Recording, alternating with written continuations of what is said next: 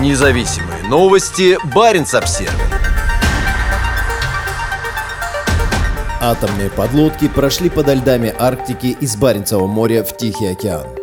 Две новейшие российские атомные подводные лодки совершили поход длиной в 5500 морских миль под ледяной шапкой Арктики. Построенные на заводе «Севмаш» в Северодвинске подлодки «Новосибирск» и «Князь Олег», прошедшие испытания в Белом и Баренцевом морях, готовы встать на боевое дежурство. В результате межфлотского перехода Северного на Тихоокеанский флот подводные силы на российском Дальнем Востоке станут значительно мощнее. Князь Олег проекта «Борей» несет 16 баллистических ядерных ракет, а на вооружении Новосибирска стоят одни из наиболее современных крылатых ракет большой дальности, торпеды и мины. Как сообщает Минобороны, обе подлодки приняли участие в учениях УМКа-2022, только что прошедших в Чукотском море, а на этой неделе пришли в военно-морскую базу Вилючинск под Петропавловском-Камчатским. Теперь у Тихоокеанского флота три стратегических ракетоносца проекта «Борей». Новосибирск – первая многоцелевая подлодка четвертого поколения проекта «Ясень», развернутая на Дальнем Востоке. Минобороны опубликовала видеоролик о прибытии обеих подлодок в базу Вилючинск.